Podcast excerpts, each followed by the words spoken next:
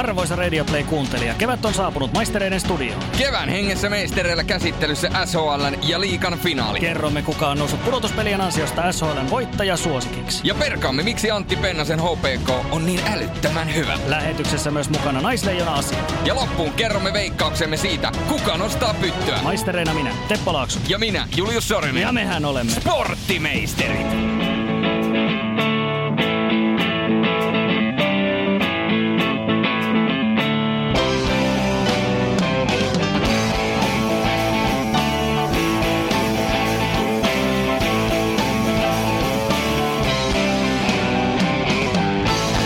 Näin se on saapunut myöskin meistereihin. Vuoden paras aika, linnut laulaa, aurinko paistaa ja jopa pääkaupunkiseudulla ihmiset hymyilee. Nyt on kevät.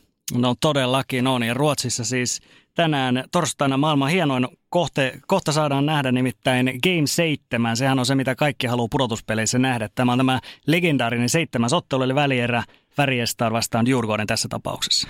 Ja voidaan puhua kyllä aikamoisesta sarjasta Djurgårdenin ja Färjestadin välillä. Djurgården johti tuota sarjaa parhaimmillaan 3-1, mutta nyt sitten kahden viimeisen pelin aikana on sanotaanko sulanut täydellisesti se sen Djurgårdenin peli. Ja jos nyt lähdetään oikeasti perkaamaan tätä niistä vanhemmista peleistä, niin siellä on muutama voitto, mitä periaatteessa Djurgården ei edes ansainnut millä menivät sarjajohtoon. Siellä tuli muun muassa Bemströmin maali ja sitten tuli maaleja, jota hylättiin äh, Dyr, äh, anteeksi, Färjestadilta ja samanlaisia maaleja taas on hyväksytty ja sitten taas Dyrkodenilta hyväksyttiin sellainen maali, joka oltaisi voitu näiden samojen sääntöjen puitteissa, millä Färjestadin maali vietiin, niin hylätä, kun siellä potkastiin Svenssonin mailla käsistä ja kaikkea muuta. Että aika dramaattinen sarja kaiken kaikkiaan. On, on. Värjestad ei ainakaan tee mitään helpolla tällä kaudella, että puolivälissä meni jo Game 7 ja sama homma tässäkin, mutta siis kyllä se on, se on siis ihan, se on jännä juttu siinä mielessä, että kun mennään Game 7, niin periaatteessahan nyt aloitetaan niin kuin alusta. Tämä on ihan erillinen juttu, mutta se on vaan, että ihmismielihän ei toimi sillä tavalla, että jos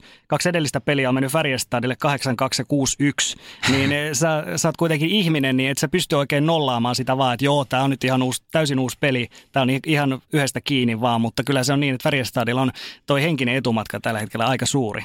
On. Henkinen etumatka on suuri ja Djurgårdenin kannalta se yksi tärkein yksittäinen asia on se Reidebornin pelaaminen ja se, että pystyykö Adam Reideborn pelatessaan pelaamaan sellaista jääkiekkoa, jota Djurgården tarvitsee Game 7, koska nyt mennään oikeasti pedon luolaa niin sanotusti Kaastadiin ja se on paikka, missä Färjestad parhaimmillaan on todella ilkeä vastustaja. Ja kun mietitään sitä Game kutosta, jonka Djurgården loppujen lopuksi hävisi pystyyn, niin puoleen väliin asti ottelua se peli oli Färjestadille 1-0. Ja ne laukaukset siihen mennessä Djurgårdenille joku 17, 6, 17, 7. Djurgården oli huomattavasti paljon parempi joukkue. Siellä oli laadukkaita maalintekopaikkoja. Dick Axelsonilla oli käytännössä melkein tyhjä maali. Sieltä lähti, en muista oliko Oslingin vai kenen syöttö sinne takatolpalle lätyllä. Ja ne ei pystynyt tekemään niistä maalia. Ja sitten kun se 2-0 maali tuli, niin se romahti täysin se peli.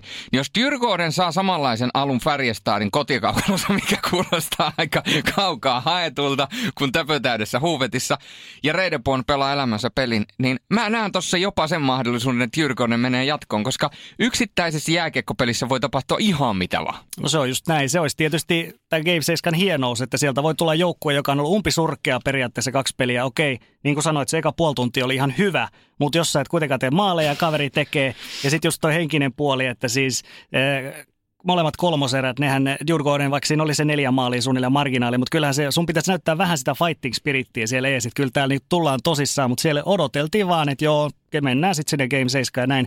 Ei se mun mielestä sillä tavalla, niin kuin, että se nouse sieltä enää. Ja mitä tuohon Reideboniin tulee, niin jos, jos se niin kuin sieltä vaipanvaihtohommilta nyt tänään pelaa siinä ja pelaisi vielä niin kuin hyvällä tasolla, saatikka loistavalla tasolla, niin, niin se on kyllä myös suuri, suuri saavutus häneltä. On, se on suuri saavutus. Mutta täytyy peilata myöskin jälleen kerran, kun jääkiekosta puhutaan, niin puhutaan tuohon naisten MM-finaaliin, johon palataan sitten vielä vähän myöhemmin naisjääkiekkoilijoihin ja ylipäätänsä tuohon otteluun, niin ilman rätyä, niin siinä pelissä ei olisi ollut hirveästi jännitystä, mutta Räty seisoi päällään. Räty näytti, minkä takia hän on ylivoimaisesti maailman paras naismaalivahti. Ja hänen ansiosta Suomi pärjäs loistavasti. Totta kai viisikko puolustaminen ja kaikki muu ei pidä vähätellä kenttäpelaajia, mutta tarkoitan vaan, että se yksittäisen pelaajan, varsinkin kun se yksittäinen pelaajan maalivahti, sen merkitys yhdessä ottelussa voi olla valtava. Ja Nora Räty oli torjua Suomen MM-kultaan ja Reidebornilla on nyt mahdollisuus torjua Djurgården SHL-finaaleihin.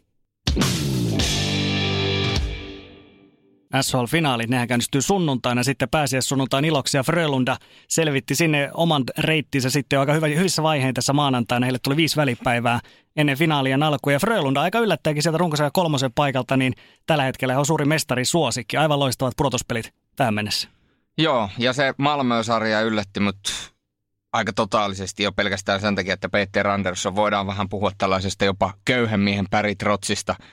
Siellä Malmöön peräsimessä joukkue, jolla tällä kaudella oli oikeastaan aika todellakin heikko rosteri. Ne lähti tietynlaisella säästöbudjetilla. Se, oli, se tiedettiin jo ennen ot, tuota kauden alkua. Hankittiin vähän oman kylän poikia ja muita uudessa nostessa olevia pelaajia. Siitä huolimatta jälleen kerran Peter Andersson sai oman joukkonsa palaamaan erinomaista jääkiekkoa. Malmö on ollut todella viheliäinen vastustaja. Muistetaan pari vuoden takaa tai parin vuoden sisään on pudottanut playereissa runkosarjavoittaja Veksiön ja Frölunda ja JNE – niin oli täysi aseeta. Malmöllä ei ollut mitään palaa siinä sarjassa, ja kun se sarja päättyi, niin sen jälkeen mulla tuli sellainen fiilis, että nyt puhutaan kyllä todennäköisesti jopa finaalijoukkoista. Ja sitten Luulaja, niin me ennakoitiin, että Luulaja-sarja olisi ollut tiukka, koska Luulaja on ollut sitkeä joukkue. Luulaja on ollut todella, todella sitkeä joukkue.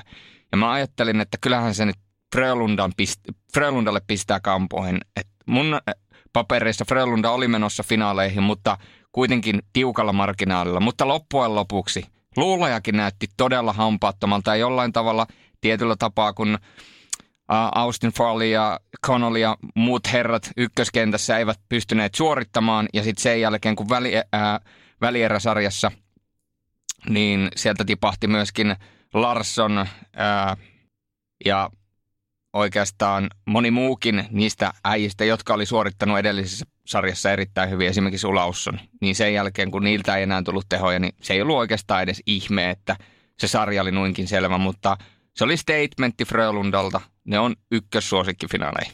On, on siis se materiaalin, materiaalin leveys. Ja lisäksi, jos vertaa viime kauden Frölundaa, just hävittiin fyysisessä pelissä aika paljon Malmölle silloin jo puolivälierissä, niin toi fyysinen puoli on kehittynyt heillä. Heillä on vääntöpelaaminen on hyvää ja sitten se on nimenomaan, että koko joukkue lähtee niin kuin todella lujaa ylös, todella lujaa alas myöskin – se on, se on paljon parempi kollektiivi tällä kaudella kuin mitä viime kaudella ja se on, se on ehkä niin kuin isoin tekijä verrattuna näihin muihin, jos nyt tiedetään, että Färjestad tai Djurgården on se finaali vastustaja, niin molempiin verrattuna niin Frölunda se on parempi joukkueena. Se on hirveän, hirveän hyvä kollektiivi tällä hetkellä ja lisäksi se on tasaisempi. Nämä molemmat Färjestad ja Djurgården todella epätasaisia. Mä oon ihan samaa mieltä. Ja se, että jos puhutaan Peter Anderssonin vaatimustasosta – ja puhutaan esimerkiksi Pennebornin vaatimustasosta, niin mä voisin kuvitella, että Römberin vaatimustaso on vielä pikkasen paljon korkeammalla. Se on kokenut, se on voittanut, se on äärettömän hyvä valmentaja ja monet pelaajat oikeasti kehuu Römberiä siitä, että millä tavoin se niin kuin valmentaa. Se ei ole pelkästään sitä, että se ottaa tiedätkö, pelaajan ja sitten se piiskaa sitä, vaan se ottaa pelaajan lähelle. Se luo henkilökohtaisen suhteen – se kertoo, mitä kannattaa kehittää, miten sen pelaajan kannattaa tehdä ja mitä sen kannattaa tehdä, jotta se kehittyy paremmin. Se kehittää joukkueena Frölundaa, se kehittää niitä yksilöitä.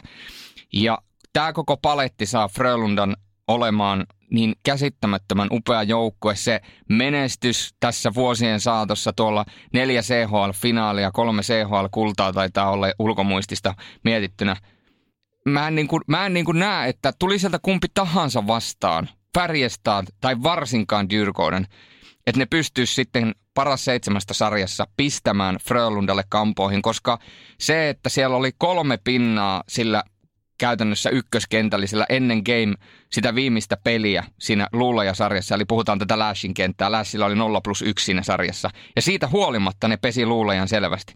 Niin sitten kun ne sai vielä Jalmarssonin, Lashin ja Faakemuun tekemään pisteitä, niin niin kun siellä on neljä sy- sylinteriä. Millä sä pysäytät ne kaikki? Sepä se. Se on just se leveys. Se, nimenomaan tämä kuntopuntari myöskin, että siitä CHL-finaalista asti niin Frölunda ei ole montaa peliä hävinnyt koko tänä keväänä, eli myöskin tämä kunnon ajoitus on oikea. Siis syksyllähän siellä oli, oli vähän vaikeita pelejä, oli, oli aika huonoja esityksiä, mutta se on nyt tänä vuonna se on nimenomaan kevään joukkue ja se tulee kyllä, mä sanoisin, että jos joku muu on SHL-mestari tänä keväänä kuin Frölunda, niin mä oon todella yllättynyt.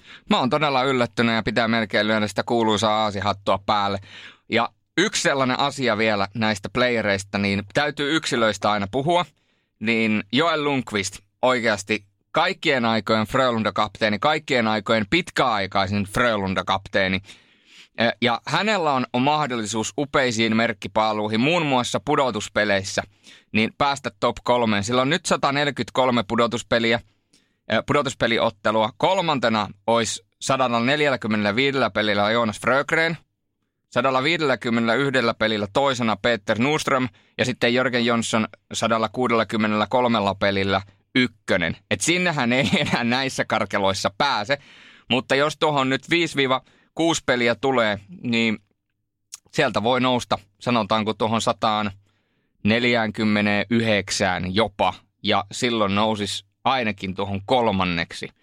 Joten tota, kaikkien aikojen tilastossa nimenomaan pudotuspeliotteluissa. Se kertoo siitä, että kuinka mahtava ura Joel Lundqvistilla on takana ja toivottavasti vielä edessä. Ja jos on King Henrik, eli Henrik Lundqvist, New Yorkin kuningas, niin kyllä voidaan sanoa, että Joel Lundqvist, se on Frölundan kuningas. On, on. Tai Göteborgin kuningas se ehkä on näin ihan, päin. Se on ihan kungeni siellä, se on totta.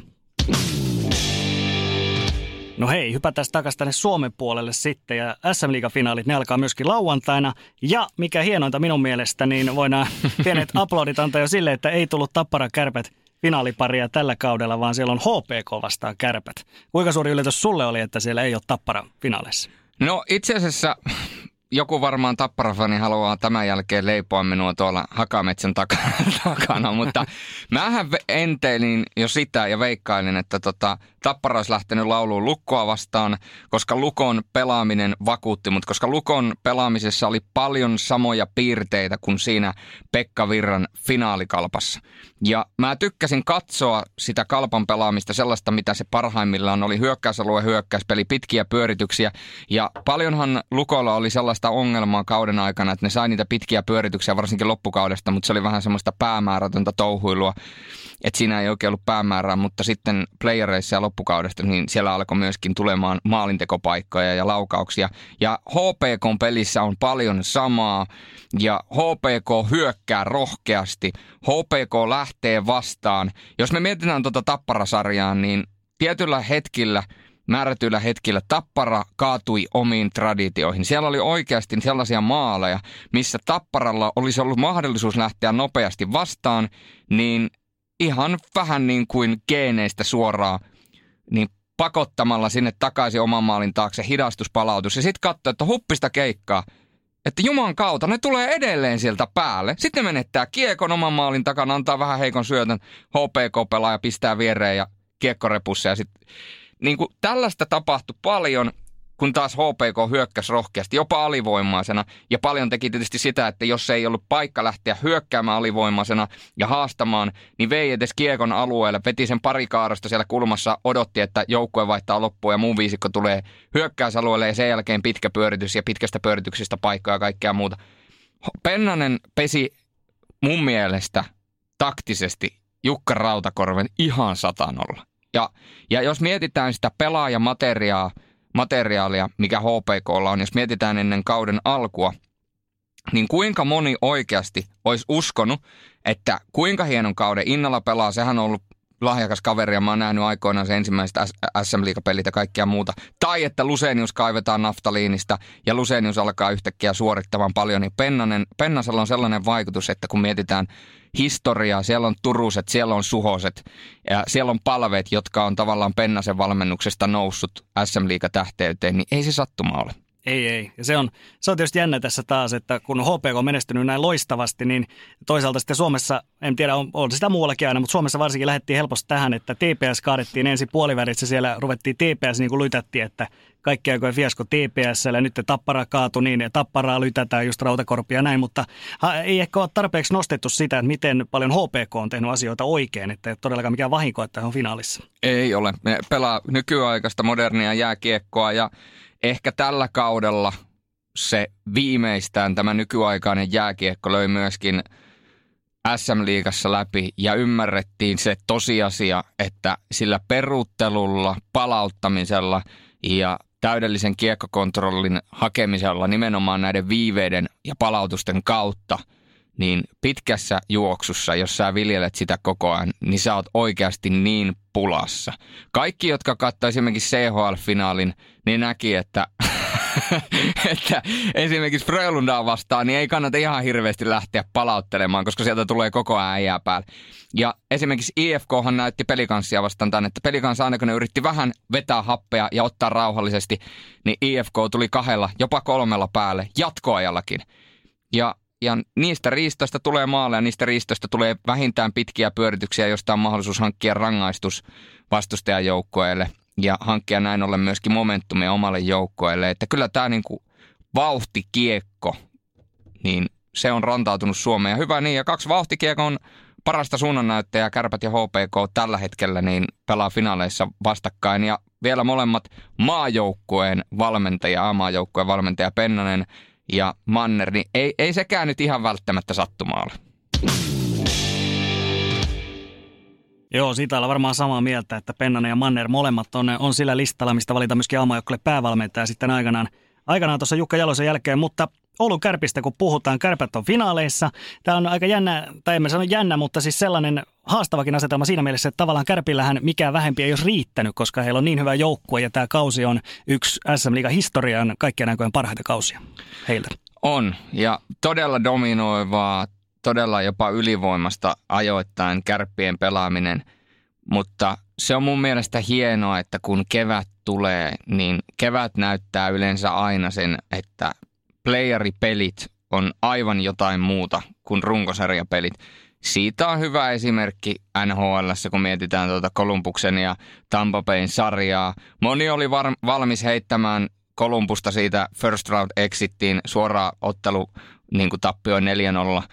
Ja mä tästä yhden kaverin kanssa puhuin ja mä mietin, että minkä takia porukka niin kuin vuodesta toiseen – niin kuin ajattelee asioita sillä tavalla niin hirveän mustavalkoisesti, että ei anneta edes mahdollisuutta, koska viime vuonna oli vähän sama asia Vegasin kanssa, että Vegasi vaikka voitti ensimmäisen kierroksen puhtaasti, niin toisella kierroksella ei mitään palaa ja taas toisaalta Nashvillein, Nashvillein piti mennä ihan kävelle mestaruuteen kun ei tämä jääkiekko ihan välttämättä sillä tavoin toimi. Ja mietitään nyt luuleja tällä kaudella esimerkiksi. Hyvä runkosarjan joukkue, mutta sitten kun playerit alkoi, niin alkoi yskimään. Ihan sama homma kärpissä. Mä oon alusta asti ollut sitä mieltä, että kärpät on ylivoimainen ennakkosuosikki. Kärpät on ylivoimainen mestarisuosikki, mutta jo Ilvessarja näytti sen, että ne voi pistää koville. Helsingin IFK pisti ne todella koville, täsmälleen samoilla aseilla, millä ne pisti koville myöskin pelikansi ja loppujen lopuksi voitti sen sarjan. Ja IFK oli omat saumansa kääntää tuo sarja voitokseen, ne ei pystynyt niitä hetkiä käyttämään ja loppujen lopuksi kärppien rutiini ja kärppien hyökkäysvoittoinen pelityyli oli Hifkille liikaa. Veini Vehviläinen otti lopuissa peleissä kiitoksia Pikkaraisen tämän pienimuotoisen tällaisen – psyykkauksen, niin otti sitten askeleen vielä ylöspäin maalivahtihierarkiassa. Mutta nyt on HPKlla mahdollisuus vielä kertaalleen katsoa, että onko kärpistä oikeasti voittamaan mestaruus ihan tahansa ketä joukkuetta vastaan. Nyt ne on pessy Ilveksen, ne on pessy IFK, mutta mä väitän, että HPK tulee näistä kolmesta olemaan kovin haaste sen takia, että siellä on henki päällä. Ja siellä pelilliset rakenteet on aika hyvässä kuosissa ja, ja sieltäkin löytyy kuitenkin leveyttä ratkaisurintamalla. Sä sanoit, että tuossa IFK on, IFKta vastaan sarjassa, niin nimenomaan se IFK-paineistus ja luisteluvoimainen peli, niin ne tuotti Kärpille vähän vaikeuksia, koska mm. painetta tulee paljon, niin tämä on varmaan HPKlle tämä, mihin kanssa pyritään tätä samaa jatkamaan. On, on. Ja siis eh, ensimmäisissä peleissä varsinkin niin Atte Ohtama oli aivan jäätävän kovassa pulassa se paineen kanssa. Ja puhutaan kuitenkin Atte Ohtamaasta. Että se ei ole mikään ihan eilisen teeren poika. Että tota, se, on, se on ihan vali, validi jääkiekkoille ja ennen kaikkea loistava puolustaja. Ja, tota, ja jos Atte Ohtamaan saat ihan pulaan, niin se on, se on jo aika hyvin. Mutta se, että oikeasti kun mietitään tuota kärppien hyökkäystä, niin yksi sellainen, mikä mulla nousee kysymysmerkiksi, on Jussi Jokinen. Siis Jussi Jokinen on käsittämättömän hyvä jääkiekkoilla. Sulla on upea ura takana, sen pää toimii, sen syöttövalikoima on upea, se osaa laukasta ja se osaa tehdä kaikkea. Mutta tuo Hifkisarja näytti vähän sellaiselta pelottavalta Jokisen kannalta, että ei oikein jalka riitä siihen hirvittävään vauhtikiekkoon. Ja ei se nyt vauhti nyt todennäköisesti ainakaan hirveästi hidastu kuin HPK vastassa. Että, et, mutta toisaalta sieltä Junnu puolelta kuparit ja, ja, ja Heponiemet ja muut, niin sieltä odotellaan sitten vähän enemmän, enemmän apuja sille puolelle. Niin, miten, jos mietitään tätä finaalisarjaa vielä, niin kärpät totta kai kaikki, jos pitäisi poimia siitä vaan, vaan niin kuin tälleen yhtäkkiä, että kumpi vietää, niin aika moni sanoo varmaan, että kärpät, mutta kuinka suuriksi sä näet HPK-mahdollisuudet tässä, kun puhutaan nyt taas, että pitää neljä kertaa voittaa Oulun kärpät, niin millaiset mahdollisuudet HPKlla on siihen? Ää, mä näen, että hyvät mahdollisuudet näillä, näillä näytöillä, että edelleenkin kärpät on ylivoimainen ennakkosuosikki. Siitä ei pääse yli eikä ympäri. Kärpät on oman runkosarjan ja playereiden ansiosta sen viitan itselleen kaivannut ja ottanut halusi tai ei. Mutta täytyy muistaa, että ensimmäisien pelien merkitys on aivan hirmuinen, jos, tämä on taas jos, mutta jos HPK saa hyvän startin, saa esimerkiksi ryöstön heti Raksilasta, koska ensimmäinen peli, se on, se on jälleen, puhutaan yksittäisestä pelistä, ei koko sarjasta. Yksittäisessä pelissä voi tapahtua mitä vaan, jos ne saa siinä yksittäisessä pelissä hyvän ryöstön aikaiseksi, seuraava peli kotona. Ja Hämeenlinna on aivan jäätävän paha paikka pelata vastustajien kannalta tällä hetkellä. Se voi olla jopa, että tässä sarjassa nähdään koti, koti, koti, koti, koti, koti, niin kuin voitot että voitetaan kotona ja vieraissa ei sitten jää palaa tai jotain muuta.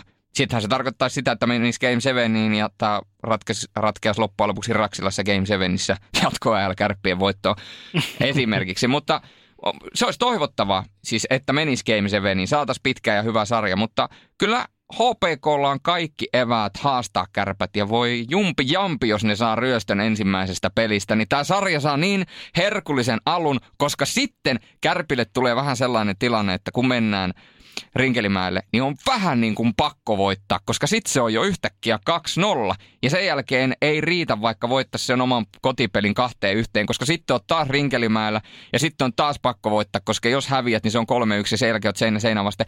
Että sen yhden ryöstön merkitys, jos se ryöstävä joukkue pystyy sen oman kotiottelunsa vielä voittamaan siihen perään, niin se on niin hirvittävän suuri, varsinkin näillä kahdella joukkueilla. Mä näen, että HPKlla on mahdollisuus tota, tota, tota, pistää kärpät ahtaalle, mutta jos kärpät pääsee 1-0 tai 2-0 sarjajohtoon, niin sitten se voi olla, että sitten semmoinen mentaalinen puoli kääntyy niin paljon kärppien eduksi, että sieltä on Pennasenkaan joukkojen vaikea enää itseään koota, kun pitää muistaa, että siellä nyt kuitenkin on aika nuorta porukkaa ja, ja on siellä toki voittaneita ja kokeneitakin laatikaiset ja luseniukset ja muut, mutta kyllä se kärpillä kuitenkin tämä voittamisen kulttuuri pikkasen enemmän veressä on.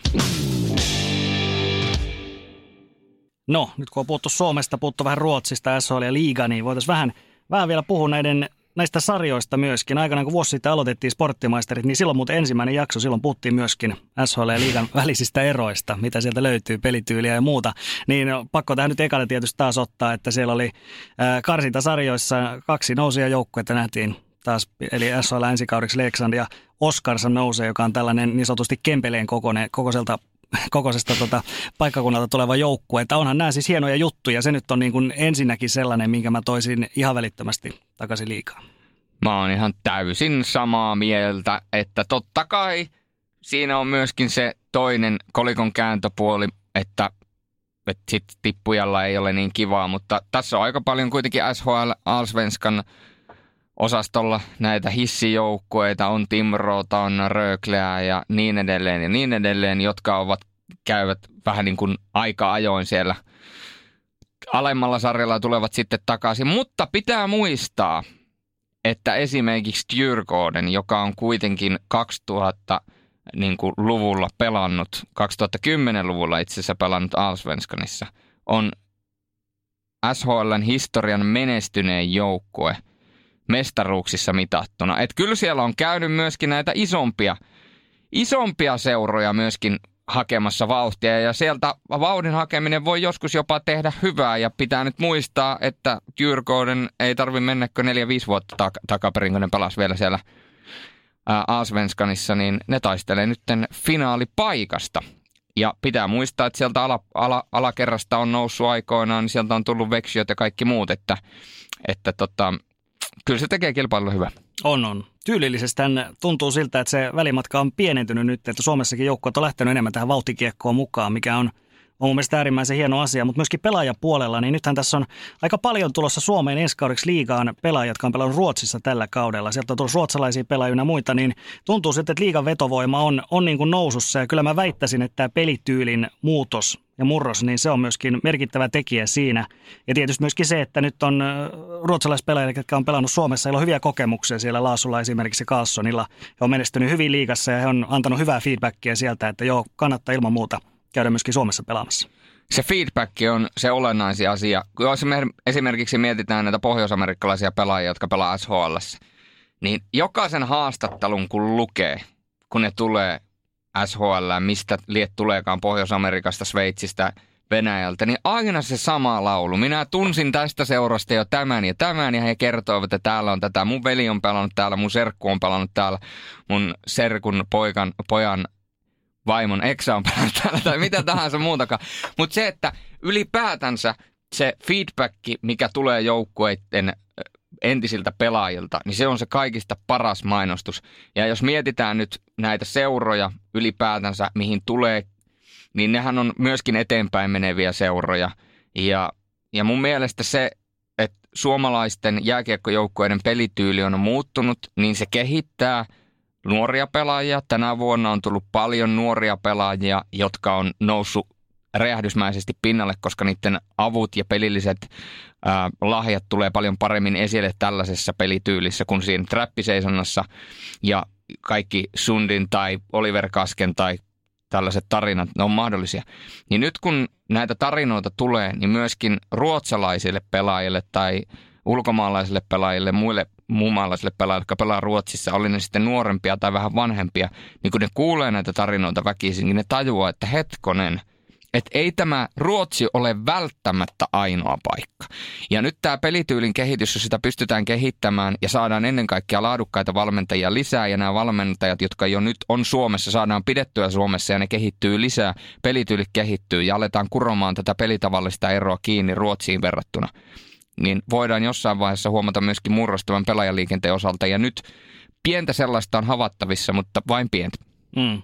Raha tietysti aina ratkaisee ja yksi täytyy vielä rahapuolesta tietysti sanoa myöskin tämä Mikko Lehtosen esimerkki, että Mikko Lehtonenhan oli SHLn parhaat puolustajat tällä kaudella. Minun mielestä ehdottomasti olisi ollut valmis jo myöskin Pohjois-Amerikkaan kokeilemaan, mutta tota, Lehtonen valitsi nyt KHL Jokerit kahden vuoden sopimus sinne, jos ajattelee just pelityyliä, niin KHL se on kuitenkin, siellä on aika paljon tätä kamppailua ja vääntöpelaamista myöskin, kun taas sitten SHL on ehkä enemmän NHL-tyylinen, jos puhutaan just tästä luistelusta. Niin, ja se luistelu on kuitenkin se, mikä nousee koko ajan enemmän ja enemmän esille. Jos me katsotaan NHL-playereita, niin siellä pärjää aika monet sellaiset joukkueet, jotka on luisteluvoimaisia ja vetää ghost to ghost kiekkoa ja vetää koko ajan niin kuin hirvet, hirvittävällä sykkeellä, menee miljardia siellä – niin kuin Ismo Lehkonen tykkää sanoa, puhtaasti tällä kyseisellä pelityillä Vegas menestyi esimerkiksi viime vuonna, toki sitten loppu, loppupeleissä, niin tuota, finaaleissa Washington Capitals ja yksi taklaus sitten, niin kuin Antti Mäkinen on monta kertaa sanonut, muutti sen sarjan. Mutta se nyt on toinen konteksti, mutta ylipäätänsä se, että kyllä Mikko Lehtosen kannalta mä ihmettelin kanssa sitä siirtoa, että olisiko Ruotsissa ollut joku toinen seura. Ehkä Suomeen en olisi välttämättä Mikko Lehtosena palan. Mutta olisiko Ruotsissa ollut joku toinen seura, joku toinen ympäristö? Olisiko ollut mahdollista siirtyä esimerkiksi Frölundaan? Siis mä, on, mä en ole Frölunda-fani, mutta kaikki mitä Frölundassa tehdään, mitä siellä tapahtuu, niin jos mä olisin nuori eurooppalainen pelaaja ja mulla olisi mahdollisuus valita seura ja yksi seuravaihtoehto olisi Frölunda, niin mä menisin kerta kerrasta sinne. No, tähän loppuu sitten vielä naisleijonista tietysti aivan mahtava tarina kotikisoissa, erittäin dramaattinen finaaliratkaisu siellä. Ja kyllä niin kuin naisleijona huumaa just tällä hetkellä todella kuva, kova Suomessa ja todella hienoa, miten tämä joukkueen tarina ylipäätään kisojen aikana. Alkusarjassa tuli vielä näitä isoja tappioita pois amerikkalaisille, mutta sitten siitä puristettiin aivan loistavasti mitalipeleihin asti. Joo, lopputulos oli tietysti pettymys, vaikka jos joku ylipäätänsä puhuisi voittamisesta tai mitalleista, niin pari vuotta sitten naisleijonille MM-hopea, niin oltaisiin puhuttu kyllä hyvästä suorituksesta, mutta se on toisaalta hyvä, että hopea on pettymys, koska siinä vaiheessa, kun ollaan pelattu niin kuin itse itsemme finaaleihin, niin ainoa vaihtoehto tavoitteelle on voittaminen. Ei sinne finaaliin voida lähteä häviämään. Ja tapa, millä finaali hävittiin, niin oli aika karmiva. Ja se, että jos se maali olisi syöletty saman tien, niin se olisi ollut siinä, että... Mutta nyt vartti melkein hinkataan videoita Suomella. Siellä otetaan jo mestaruuslippikset esille ja niin sit siitä vielä lähdet pelaamaan, niin se on aika kammottava lopetus turnaukselle. Ja vielä kun se loppujen lopuksi päättyi tappioon ja vielä rankkareilla, niin se oli, se oli aika musertava kuitenkin lopetus, mutta pitää muistaa tämän tuloksen takaa, että suoma, suomalainen jääkiekkoilu naisissa on mennyt eteenpäin todella paljon. Pystytään haastamaan myöskin isompia maita edellyttäen, että maalivahtipeli toimii erittäin hyvin, mutta niin se on ollut aikoinaan myöskin Suomen miehillä ja on edelleenkin. Joten ei mitään sitä nais, naisilta pois ottamatta, mutta kyllä se aika katastrofaalinen loppu tietysti Suomen kannalta oli se tapa, millä se loppu. Mutta toisaalta se maalin hylkääminen, siitä on puhuttu paljon ja mun sääntötietämyksellä ja niillä sääntötulkinnoilla, mitä mä oon tässä kuunnellut ja lukenut ja katsonut sen klipin monta kertaa, niin mun mielestä objektiivisesti ajateltuna, niin se olisi pitänytkin hylätä. Että jos se maali olisi tullut toiseen päähän, niin olisin ollut samaa mieltä. Tai jos se olisi tullut USA-Kanada-pelissä, niin olisi sitä mieltä, että se maali pitää sääntöjen puitteissa hylätä. Se on sitten taas toinen keskustelu, että onko ne säännöt sellaiset, mitä kannattisi muuttaa. Pitääkö maalivahdin olla kokonaan oman blue paintinsa sisällä, että se lasketaan, että se on siellä, vai pitääkö se olla puolittain, vai riittääkö, että sillä on tosiaan vain toinen patja siellä ja, ja, ja näin. Ja Mutta maalivahdin koskemattomuus on pyhä asia – ja sääntöjen puitteissa niin se maali oli hylättävä, niin valitettavaa kuin se Suomen kannalta onkin. Näin se on, mutta hieno siis, kyllä tämä jää ihmisten mieliin vielä, vielä ehkä että aavistuksen paremmin kuin se voitto olisi jäänyt, niin tämä on tällainen tavallaan ikuinen, mitä puidaan varmasti vielä, vielä niin kuin vuosia, vuosia myöhemminkin muistellaan, mutta siis nyt on se doste on olemassa tällä hetkellä naisia kiekkoille, nyt se huono puoli on sitten siinä, että miten me saadaan sitä jatkumaan myöskin, kun puhutaan vielä tulevaisuudesta, niin nyt tässä tulee ensinnäkin kesä tulee tähän väliin ja seuraavan kerran syksyllä sitten lähtee vasta jälleen naisten liiga käyntiin ja aikanaan sitten maajoukkopelit ja muut, niin miten pystytään sitten syksyllä myöskin taas rummuttamaan, rummuttamaan tätä naiskiekkoasiaa, niin siinä, siinä tulee olemaan haasteita. Varmaan se ensimmäinen resepti nyt tietysti selkeän olisi, että, että liigaseurojen kanssa pitäisi tehdä yhteistyötä. Esimerkiksi Helsingin IFK nyt nousi naisjoukkueelle nousi liigaan, niin mun mielestä se olisi maailman helpoin tapa, jos rupeisi tekemään markkinoillissa yhteistyötä sitten miesten edustuksen kanssa. No juuri näin. Ja kun tästä tasa-arvosta ja kaikista muusta puhutaan, niin mikä olisi sen parempi viesti suomalaiselle jääkiekkoyleisölle kuin se, että mies- ja naisjoukkue tekisi yhteistyötä. Se, että kuinka paljon sitä yhteistyötä voidaan tehdä ja mitä mahdollisuuksia siinä on, niin se on jokaisen seuran tutkittava itsekseen. Ja onko mahdollista, että jossain kohtaa esimerkiksi, tämä nyt on vain tällainen heitto, mutta jollain tapaa yhdistettäisiin miesten ja naisten harjoittelua nimenomaan näissä suurimmissa seuroissa ja kaikissa muussa. Sitä nyt varmasti tehdään muutenkin, mutta, mutta se, että naisjääkiekkoilua kehitetään ja kyllähän naisjääkiekkoilu kehittyy kaikista eniten sillä, että naiset saa myöskin pelata miesten kanssa, koska se nyt on ihan puhdas karu fakta, että miesten jääkiekko on huomattavasti enemmän niin kuin fyysisempää, huomattavasti niin kuin nopeatempoisempaa jo pelkästään fysiologisista syistä. Mutta tota, yksi sellainen asia, mihin mä haluan nost- minkä haluan nostaa tässä tapetille, niin ää, jääkiekkoilu ylipäätänsä, niin näitä sääntöjä kun muutetaan koko ajan, niin se nyt ei liittynyt tähän asiaan, mutta tulipa vaan mieleen, että tämä maalien hylkääminen videolta, niin jalkapallossa käytetään tätä varsysteemiä, missä korvanappiin tulee tieto, toppatakki ja niin päin pois. Kaikki muistaa tämän sketsin, mutta tota, että nyt kannattaa käydä katsomassa. Ja sen jälkeen päätuomari, joka tekee sen päätöksen kuitenkin loppukädessä, niin hän käy katsomassa sen videolta. Ja sen jälkeen toteaa, että onko se maali vai eikö se ole maali. Ja onko se paitsio, eikö se ole paitsio jienne jienne. Niin nyt kun me näitä videoita joka tapauksessa katsellaan, niin otetaan sitten kaikkiin sarjoihin sama sääntö. Jos se on mahdollisesti paitsio, niin valmentajalla on mahdollisuus haastaa. Se kelataan sieltä ja kerrotaan saman tien tuolle tuomarille, että kannattaako sitä edes lähteä ruudulta katsomaan. Jos se kannattaa lähteä katsomaan, päätuomari menee katsomaan sitä ruudulta, katsoo sen, tekee omat tulkinnat ja sen jälkeen näyttää joko keskelle tai levittää kätensä. Mutta se on täysin absurdia ja täysin käsittämätöntä, että joku herra tai nainen jossain lehtoparrulta, ties edes samasta rakennuksesta, kertoo, että nyt on muuten sellainen tilanne, että me katsotaan. Ja he tekee sen päätöksen ja loppukädessä se päätuomari levittää kätensä ja sen jälkeen nyökyttelee ja pudistelee päätänsä ja kohottelee olkapäätänsä molempien joukkueiden kapteenille, että sori, mä en nyt voinut tehdä tälle mitään, se ei ollut mun päätös. Koska se on se kuitenkin henkilö, johon se henkilöityy se päätös, niin silloin mun mielestä kaiken järjen mukaan sen ihmisen, joka toimii päätuomarina, sen pitäisi saada tehdä se lopullinen päätös siitä. Oli se maali tai ei. Eikä niin, että joku kuiskuttaa sulle korvaa ja sä yrität, tiedätkö, kysellä ja samanaikaisesti vähän niin kuin katsoa Jumbotronilta, että onkohan se maali vaiko ei. Koska nyt se, nyt se tuomari, joka tekee sen päätöksen, niin se pystyy sen videon kautta myöskin muuttamaan sitä omaa mieltymystään. Oliko jäähy, eikö ollut jäähy ja kaikkea muuta. Mä, niitä ei saa tietysti videolta katsella, mutta se, että se olisi selkeää, niin tällaisia sääntömuutoksia kannattaisi myöskin tehdä. Ja nämä kaikki paitsiomaalit ja kaikki, jotta ne saadaan pois, niin maalivahdin haastot, täysmittainen maalivahdin haasto – jokaiseen sarjaan, pääsarjaan Suomessa, niin naisissa kuin miehissä, niin Ruotsissa, Norjassa, Venäjällä, kaikkialla.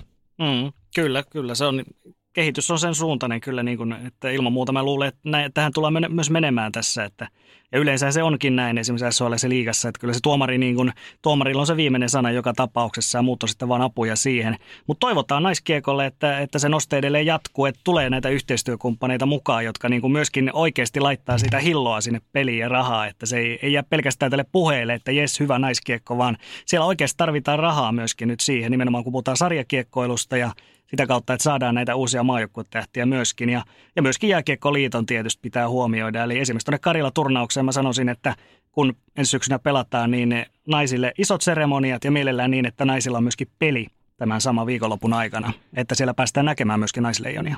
Erittäin hyvä pointti, erittäin hyvä pointti. Ja nyt kun naisjääkiekkoilu on kuitenkin jollain tapaa noussut kansan huulille ja siitä puhutaan ja se on – aiheuttanut kohua ja kaikkea muuta, niin nyt vain sitten jatkumoa siihen, että kun naisjääkiekkoilijoilla on pelejä, sarjapelejä, menkää katsomaan ja sitten kun on maajoukkuepelejä, jos on mahdollista katsoa maajoukkuepelejä, minkä tahansa kautta tai mennä paikan päälle, niin mennään paikan päälle. Ja, ja näin päin pois, koska kyllähän miesjääkiekkoilijatkin, vaikka ne pelaa näitä harjoitusturnauksia Lappi-areenalla Norjaa vastaan, niin sekin kiinnostaa ja sinnekin mennään. Ihan samalla tavalla naisjääkiekkoilijat, niin tuetaan heitäkin ja mennään katsomaan. Ja ehkä sitä kautta myöskin, niin kun se halli täyttyy, niin siihen peliin tulee automaattisesti myöskin enemmän tunnetta ja se voisi myöskin vaikuttaa siihen pelin dynamiikkaan kuin se, että sä pelat puoliksi tyhjille halleille. Me kaikki, jotka ollaan joskus jääkiekkoa tai jotain muuta urheilua pelattu pääsarjassa tai, tai ylipäätänsä kilpailullisesti, niin, niin kyllä me tiedä, kaikki tietää sen, että jos pelaa puolityhjille katsomoille, niin sitten sit on aika hankala repiä fiilistä. Joten se voisi myöskin auttaa sen niiden kehitystä ja ennen kaikkea sen tunnepuolen nostamista. Näin, tähän loppuu sitten vielä vähän voitaisiin ennakoida näitä finaaleja. Jos Ruotsista aloitetaan, niin okei, me ei vielä tiedetä, tässä vaiheessa, että kuka siellä Frölundaa vastaan tulee, mutta siitähän me lähdetään, että Frölunda on selvä suosikki. Jos se on Färjestar, mikä on todennäköisin, niin mä sanoisin, että kyllä se on silti Frölunda vie sen, vaikka siis Färjestar pelaisi sillä tasolla, mitä parhaimmillaan on nähty tässä playoffeissa, niin Frölundalla on niin hyvin pullatuunis siellä, että kyllä mä sanoisin, että se on sitä 4-2, korkeintaan 4-3 menee tämä sarja Frölundalle. Ja Djurgården, jos on finaaleissa, niin se on vielä selvempi homma. se, se on neljä munaa. Jos tulee yhtä ylivoimainen näytös kuin viime vuonna, jos tulisi Djurgården Frölunda, niin voisiko tulla yhtä ylivoimainen näytös kuin viime vuonna oli Vexiön? Äh, olisiko 21 maaliero? Joo, 21 finaaleissa, niin kyllä, kyllä, tota, kyllä se olisi... Kiitos pojat, kun tulitte pelaamaan. Se olisi ihan mahdollista kyllä, niin kuin tässä vaiheessa, että – toivon, toivon itse siis Färjestadia, jos saa siis tälle ajatella ihan, ihan siltä kantilta, että saataisiin tasaisempi, jännempi finaalisarja. Muutenhan ei tietysti mitään suosikkeja ole, mutta, mutta siinä mielessä mä toivon, toivon vähän, että Färjestad ottaisi sen finaalipaikan. Joo, jos mietitään maalinteon, maalinteon ja tehokkuuden laajuutta ja ratkaisuvoimaa, niin se on Färjestadilla huomattavasti paljon parempi kuin mitä se on Djurgårdenilla. Djurgården olisi aika lailla parin pelaajan ja Adam Reidebornin varassa ja siitä tulisi todennäköisesti aika tylsä finaalisarja. Toki aina on kaikki mahdollista. Mä uskon, että tänään nähdään mielenkiintoinen, toivottavasti tiukka peli Färjestadin ja Djurgårdenin välillä, jos Djurgården saa avausmaalin. Tämä on muuten niitä hetkiä, kun avausmaalin merkitys on ihan valtava. Jos Färjestad saa, saa sen, niin se voi olla, että tulee pitkään ilta Djurgården, mutta jos Djurgården saa, silloin kaikki mahdollisuudet puolustaa jotta. Mä uskon, että Färjestad kuitenkin kairaa itsensä finaaleihin ja loppujen lopuksi Frölunda voittaa otteluvoitoin 4-2 mestaruuden. Ja Suomessa... Äh, niin. mä, mä, mä, mä lähden optimistisesti liikenteeseen. Mä sanon, että mennään, nähdään sarja, joka menee Game 7. Ja se Game 7 on luonnollisesti kolikon, kolikon heittoa. Mutta koska tykkään pitää rahoistani kiinni, niin laitan kuitenkin petsit kärpille. Mä tekis mieli veikata HPKta, mutta joku intuitio sanoo, että Game 7 kärpät mm. 4-3. Joo, kyllä siis kyllä nuo kotipelit tulee olemaan tässä taas niin, että kaikki, jotka on käynyt Hämeenlinnassa, tietää millainen paikka se on. Että siellä HPK tulee olemaan äärimmäisen vahva, mutta sitten taas Oulussa niin ne tulee olemaan huomattavasti vaikeampia pelejä heille – ei, ja siis nimenomaan, että Oulussa pitäisi kuitenkin voittaa vähintään se yksi peli, jos mennään tällä koti, kotisysteemillä, niin, niin kyllä se Kärpille väkisinkin menee kuuteen tai seitsemän peliä, mutta kyllä se vaan näin on, että Oulussa jälleen nostellaan. Näin se on. Ja vielä playoffien MVP molemmista, ainakin Ruotsista. No Ruotsissa siis, kun finaaleihin mennään, jos ajattelet Frölundaa, niin, niin musta tuntuu siltä, että siis jos Juha Matso jatkaa tällä samalla tahdilla, mitä hän on maalilla tehnyt tähän mennessä. Hän on siis toistaiseksi ollut todella varma ja eleetön nimenomaan. Hän on tällainen, hän on siis Miikka Kiprusov ihan selkeästi. Hän on niin eleetön maalivahti, että jos hänellä yhtä lailla pysyy toi hermo siellä, niin hän voi ihan hyvin vetästä siellä vaikka sen 4-0 peli tuossa finaalisarjassa, mitä tuossa vähän mietittiin, että tuleeko suunnilleen samanlainen. Tosiaan Andre tehtiin yksi maali viime vuonna neljässä finaalissa, niin nyt pistetään siitä vielä vähän paremmaksi. Niin ja miettiä, että se oli vielä Andre, joka oli viime vuonna maalissa, eikä ollut edes fa- fastia, joten se, se tekee siitä ylivoimaisuudesta jollain tavalla vielä jopa sairaampaa. Öö, joo, mä allekirjoitan täysin ton sun äskeisen väittämän. Ja jos me mennään liikan playereihin ja mietitään sitä, että kuka on MVP, niin jos HPK voittaisi mestaruuden, niin mä en oikein tiedä, voiko sitä antaa kellekään muulle kuin Petteri Nikkilälle. Voihan se antaa, en tiedä. Ja sitten taas, jos se menee Kärpille, niin No tietysti helppo olisi sanoa Ville Leskinen, Teemu Kivihalme, maalivahtiosasto, Emil Larmi, mm, Veini Vehviläinen. No, siitä saa jokainen valita oman, oman mieleisensä, mutta tota, siinä oli mestereiden ja meistereiden, ei mestareiden, vaan meistereiden kevät spesiaali ja tänään sitten jännitet, jännittämään, että mitä tapahtuu tuossa maagisessa Game 7issä Djurgården Färjestad. Todennäköisesti täys Löfbergs Arena, onko? On, on. Kaikki on mennyt.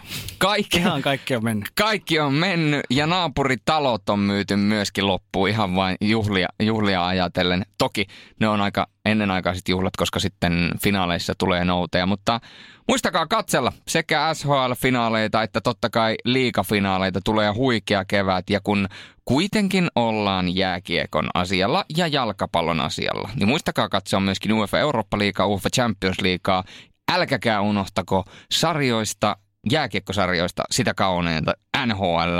Ja mä sanoin tämän twiitissä, mä näin unta, että Boston ja Vegas pelas finaaleissa. Joten mun täytyy uskoa omaa unta ja mä heitän tässä nyt villin veikkaukset, me nähdään Boston Vegas finaalit tänä vuonna NHLn Stanley Cup Playereissa.